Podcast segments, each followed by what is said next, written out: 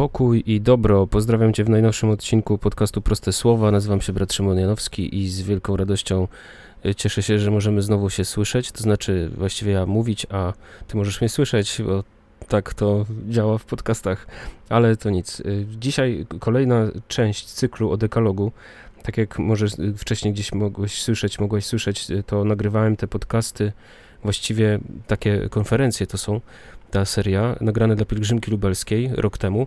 Ale chciałem się tym podzielić, ponieważ, y, tak jak już wcześniej mówiłem, y, trochę się nad tym napracowałem, y, przygotowałem, poszukałem różnych rzeczy, w, szczególnie w katechizmie Kościoła katolickiego. Myślę, że to jest wartość tych konferencji w tym, że, że powtarzam tam katechizm, opowiadam oczywiście trochę taki w, w, w, mojej wersji, że tak powiem, ale, ale to są kolejne jakby katechezy o, związane z dekalogiem, z kolejnymi przykazaniami. Dzisiaj przykazanie trzecie i tą konferencję zatytułowałem Łamanie chleba. Dziękuję Maćkowi Wnukowi za e, poprawienie jakości tych nagrań. Dzięki temu można sobie ich spokojnie słuchać. Niedługo będą pojawiać się kolejne części, przeplatane też jakimś takim klasycznym podcastem, bo wydaje mi się, mam taką nadzieję, że uda mi się wreszcie złapać trochę czasu, żeby, żeby ponagrywać kolejne, kolejne odcinki. Także zapraszam do słuchania konferencji pod tytułem Łamanie chleba. Szczęść Boże, pozdrawiam Cię trzeciego dnia naszych spotkań. Wierzę, że powoli pielgrzymka zaczyna wydawać już w tobie swoje owoce, że, że odkrywasz to błogosławieństwo Boga i odkrywasz też sens tego wyjścia. To słowo wyjście jest kluczem, tak myślę, tak jak Eksodus. Eksodus y, z domu niewoli, kiedy Izrael zrzucił z siebie łańcuchy, zrzucił z siebie pęta i wychodzi na pustynię. Pielgrzymka jest bardzo podobnym doświadczeniem, bo zrzucasz z siebie taką, w pewnym sensie taką niewolę codzienności i ruszasz w drogę, no i ruszasz na pustynię, bo pielgrzymka może być oczywiście doświadczeniem pewnej obfitości, ale częściej jest doświadczeniem pustyni, trudu, zmagania.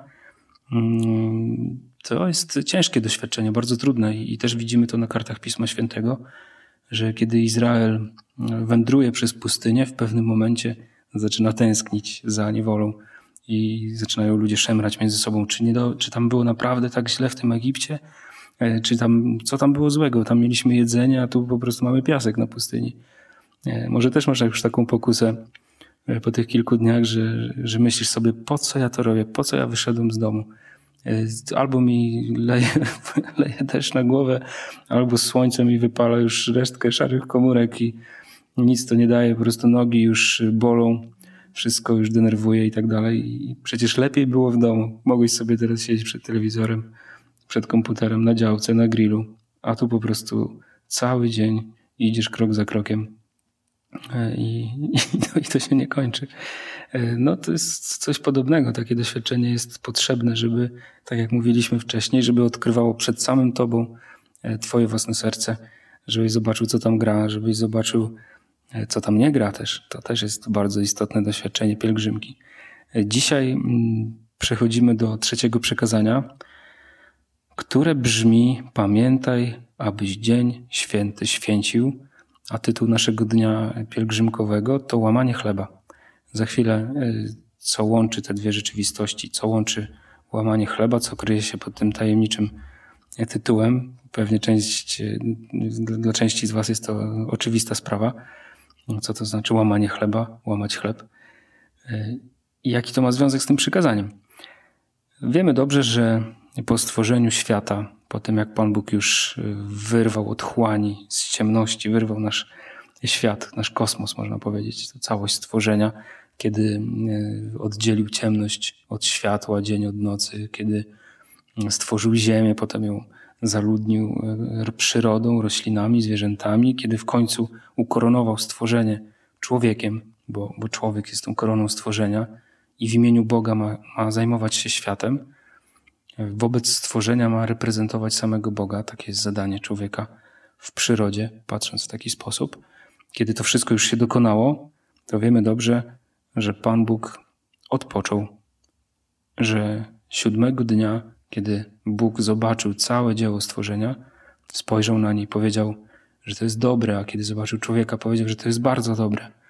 Wtedy odpoczął.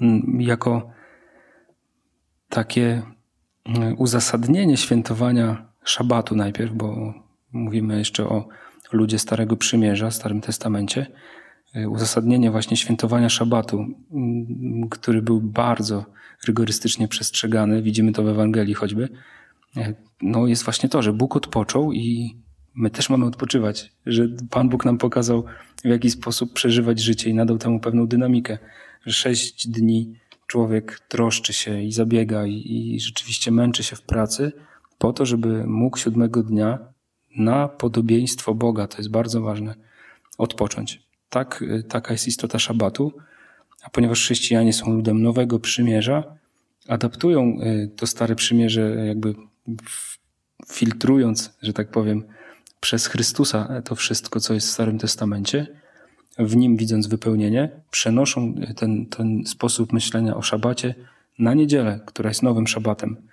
Na niedzielę, która jest takim dniem Paschy Pana, największą uroczystością Kościoła, bo co niedziela przeżywamy Wielkanoc, co niedziela przeżywamy tą Paschę Chrystusa, co niedziela przeżywamy e, święto naszej wiary.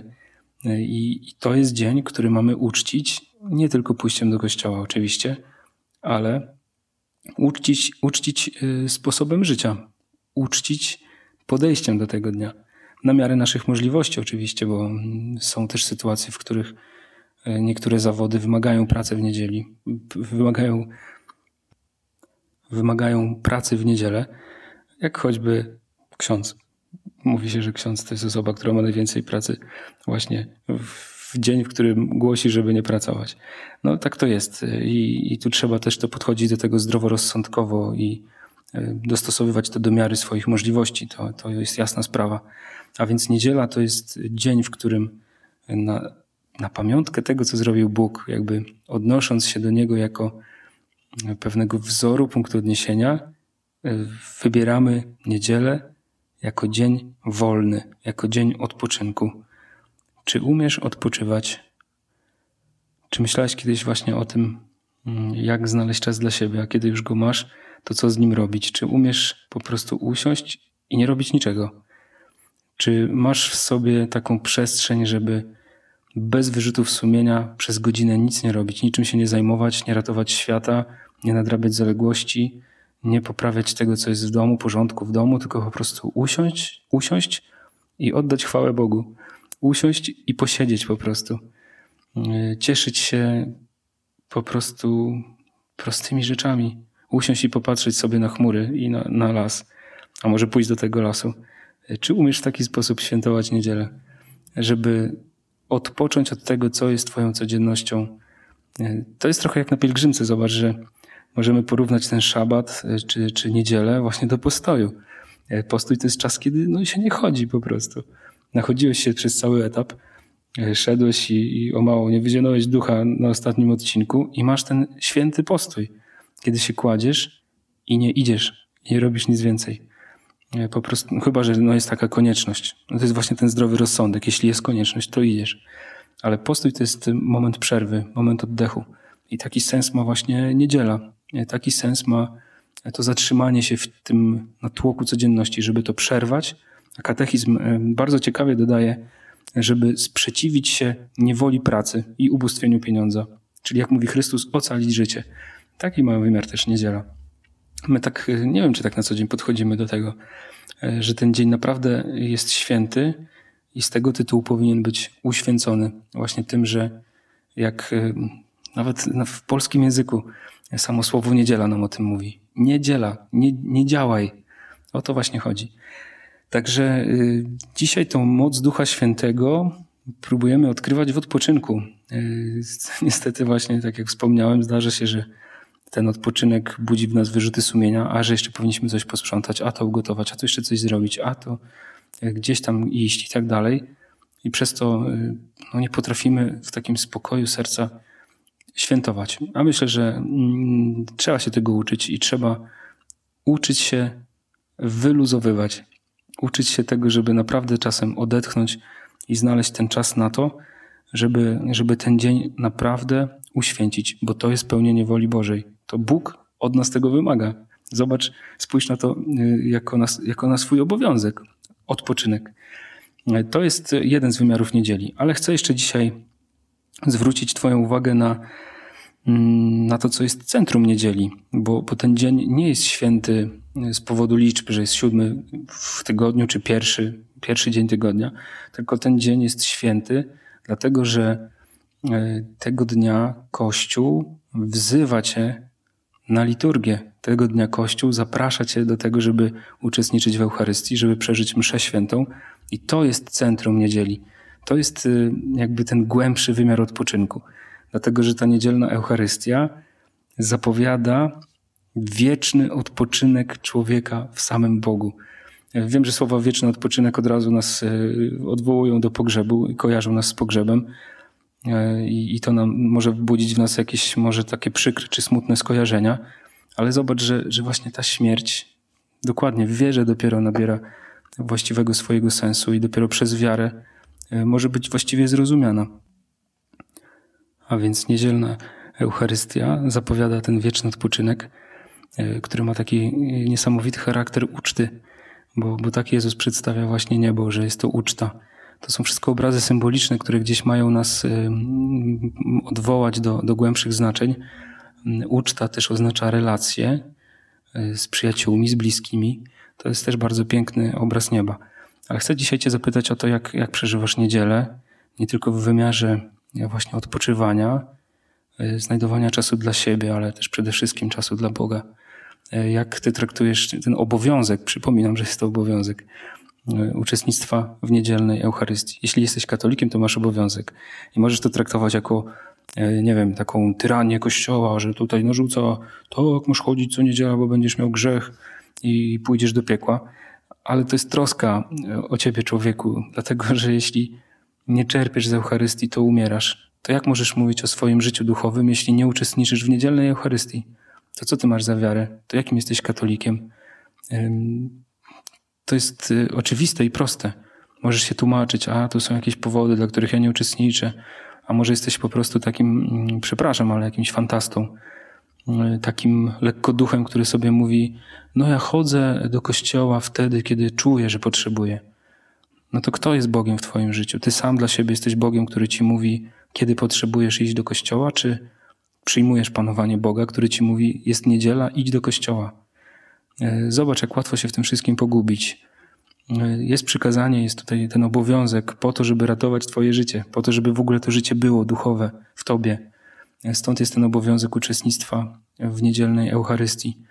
E, jeśli tak na to spojrzysz, jako troskę o ciebie, a nie nakazy jakieś i, i przymusy, to odkryjesz w tym źródło życia, bo Eucharystia jest centrum chrześcijańskiego życia. Eucharystia jest źródłem życia Kościoła. Ale ty powiesz teraz, no tak, ale jak ja pójdę do kościoła, to tam jest jakiś ksiądz, y, stary proboszcz, który ma 150 lat, mruczy pod nosem, nie mogę go zrozumieć. Y, pokazanie nie wiadomo o czym i tak dalej. Gdzieś tam łatwo ci tak jest się nakręcić y, może taką, taką jakąś negatywną wizją, złą nowiną o, o własnym kościele parafialnym, o własnej wspólnocie. Sam sobie podcinasz skrzydła i nie jesteś w stanie zobaczyć, że nawet ten ksiądz, który może nie jest wymarzonym twoim proboszczem, księdzem z katalogu, fantastycznym duszpasterzem, ale sprawuje tam liturgię. I to nie jego mocą ona daje życie. To nie jest moc, która płynie od księdza to jest moc od Chrystusa. To jest źródło, które otwiera sam Chrystus dla ciebie po to, żebyś ty miał życie, żebyś miała życie. Święty Franciszek z Asyżu, kiedy pisał napomnienia czy takie krótkie listy do wiernych, on y, pisał wręcz o konieczności tego, żeby spożywać ciało pańskie. Zobacz, że, że niedziela to, niedzielna Eucharystia to jest miejsce, w którym najpierw otrzymujesz Słowo Boga. E, słowo, które Bóg daje Tobie, który Ci mówi o sobie, ale też mówi o Tobie. Słowo, które pokazuje Ci Twoje miejsce dzisiaj, jak uważnie go słuchasz w mocy Ducha Świętego, czyli przez wiarę, to zaczynasz widzieć, że to słowo mówi o Tobie, że ono Cię prowadzi, daje Ci światło na Twoje życie. I w końcu przychodzisz do drugiej części tej mszy świętej, kiedy jest tak zwana wymiana darów. To znaczy, przynosisz, e, i to kapłan robi w Twoim imieniu, przynosimy e, wino i chleb, To jest nasz dar, taki trochę śmieszny, jak popatrzysz, komu go ofiarujesz, no bo co to za dary dla Boga. E, zobacz, jak to jest nieprawdopodobne, że przynosimy Bogu, Stwórcy całego świata, najprostsze rzeczy na świecie, chleb i wino. I wymiana darów polega na tym, że On bierze te nasze śmieszne dary i przemienia je w ciało i krew swojego Syna. To jest coś e, przerastającego jaką, jakąkolwiek, jakiekolwiek wyobrażenie człowieka, że to tak może działać, że, że Bóg mógł tak zapla zaplanować e, tą liturgię, że, że mógł tak chcieć e, przyjmować ofiarę bez krwi, bez wielkiego jakiegoś trudu. Po prostu bierze od nas chleb i wino, które są i tak Jego darem. A więc my Mu w darze przynosimy to, co sami od Niego otrzymaliśmy.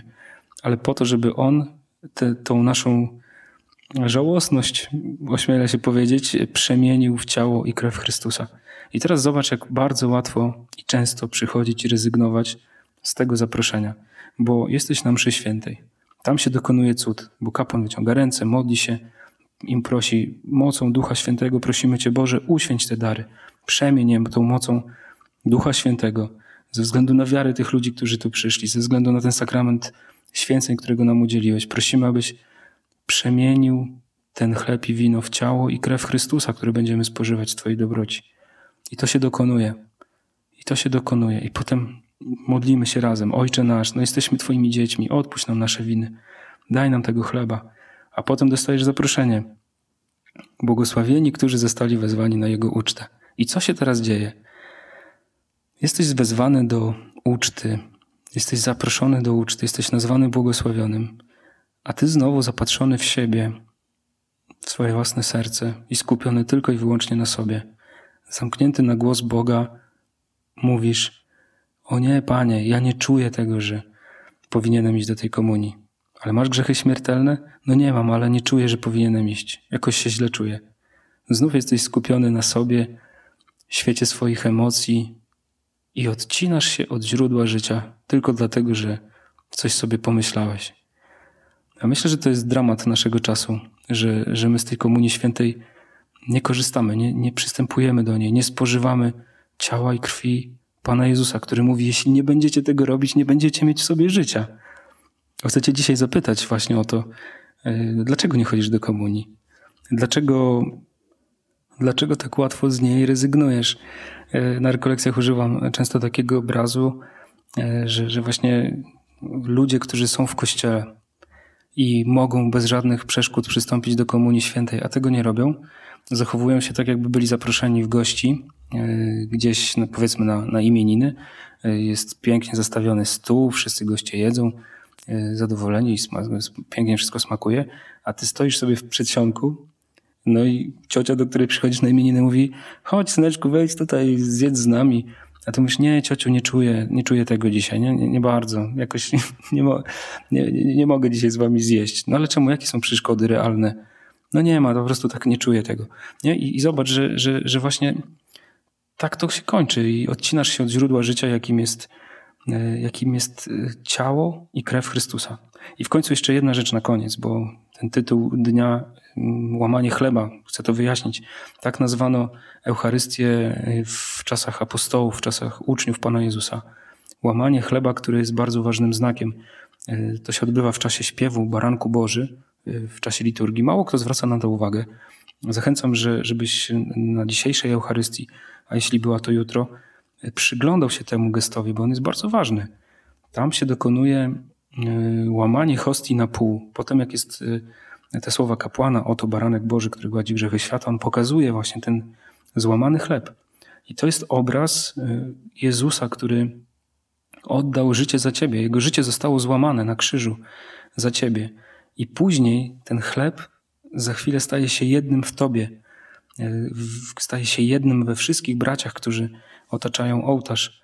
Y, I to jest piękny znak chrześcijaństwa i istoty Eucharystii, jaką jest łączenie, jaką jest budowanie jedności między braćmi. E, to jest Chrystus, który niszczy mury wrogości, jakie stawiamy pomiędzy sobą, łamiąc swoje życie za nas.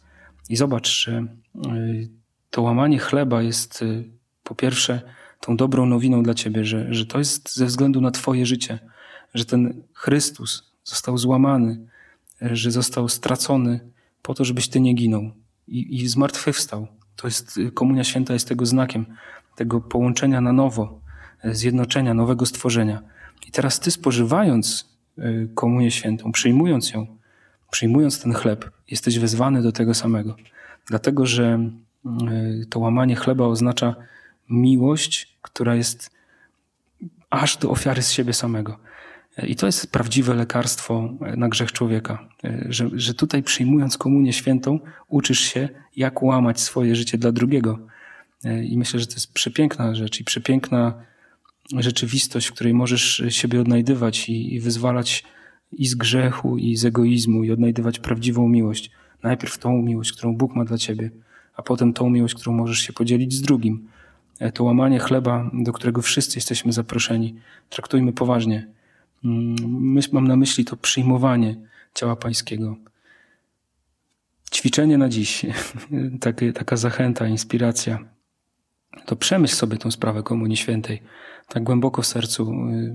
Jeśli rzeczywiście tak się zachowujesz, że nie, przy, nie, nie przystępujesz do tego sakramentu, to dlaczego? Co w tobie jest tą blokadą?